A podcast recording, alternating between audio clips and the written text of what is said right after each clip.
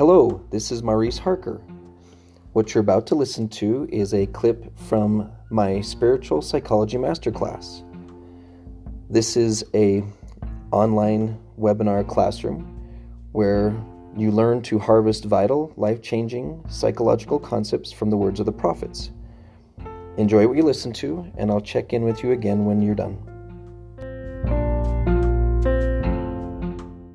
My testimony of the slitheriness of Satan, how could he possibly get that into a household who has been LDS for over 30 years? So, and Come Follow Me, we just finished um, last week being amazed by Enoch and his city. And then someone asked the question, but I don't know if I heard the answer to how many years between the city of Enoch and when Noah had his ark. The question was, how long did it take for the rest of society to crash and burn and just get really messed up in the head? I remember the fascinating um, sensation I had, or little idea that popped into my head as soon as I read of one heart and of one mind in the city of Enoch. My first question was, what document were they passing around to each other to get on the same page with each other? What were they using? What kind of plates were they using? What kind of script were they using? Because you can't get a city of people on the same page. You can't even get a household. Those of you who've been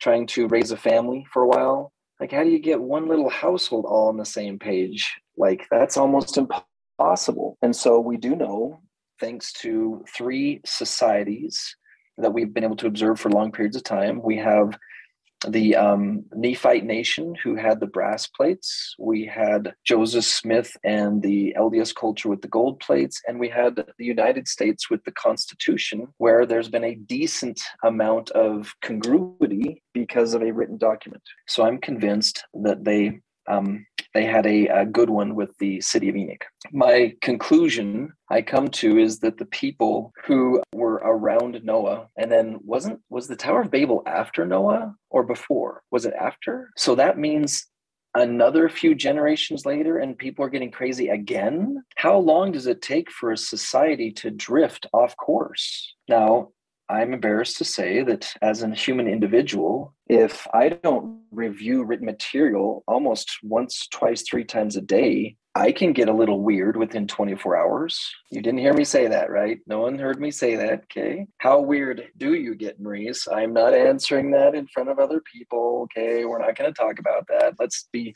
keep our vulnerability in check? Um, so I remember in um, seminary learning about the cycle and how quick a people could fall apart. And I, I, was so astounded. How could how could somebody forget who they are in five years? But it's been really interesting watching an addict cycle mm-hmm. and five years could do a lot of damage i i feel like i've watched him die spiritually three or four times in the 22 years I've been married. It's astounding that five years is actually a really long time. But the thought of Enoch, they lived so long. So those that were righteous had more time to become more righteous. But on the flip side, those that were not righteous had a lot longer to not be righteous also. Thank you. So to transpose this into psychological application let me just throw in a few more pieces. Um, i'm going back well to the recent come follow me. The questions i've highlighted are wickedness repeats itself throughout history. What to do about it? How do we keep ourselves and our families safe and then he goes into anchor points. There is spiritual safety in following the Lord's prophet, but you can't follow the Lord's prophet unless you get a hold of his words. Uh, you got to have them within reach. You have to be able to have them and review them. And I'm grateful for a youth leader somewhere who did a really good job on Marie's psychology I think we were in a group setting, but he addressed it a way that was very meaningful to me. And he says, Which one of you wants to uh, sit down with either ne- uh, Joseph Smith, Nephi, Moroni, and say, Thanks for almost getting yourself killed more than once, but I couldn't find time to read what you had written. Like, I, I never quite found it to be relevant in my life that you would go through all of that just to provide me with something that's written. And so that slap in the face for me was the beginning an early beginning of me going, well, I should at least read it because they took the time to provide it. And I didn't want to talk to Nephi and say, dude, uh, good job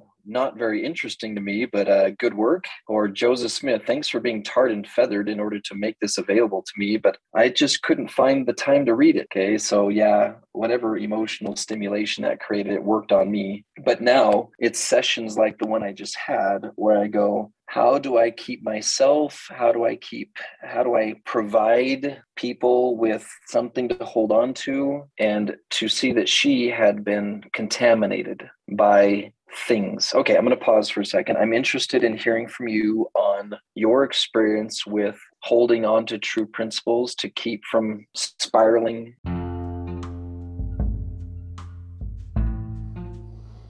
Hello, Maurice Harker here again. You've just finished listening to a clip from the Spiritual Psychology Masterclass, where you learn to harvest vital, life changing psychological concepts from the words of the prophets.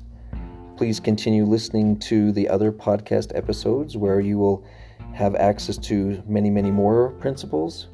But when you're ready for a big, thick chunk of this educational material, please uh, follow the link that's attached to the text connected to this podcast, and you will be given instructions on how to register for the class where you can spend an hour each week sitting with me and learning how to harvest psychology from the words of the prophets.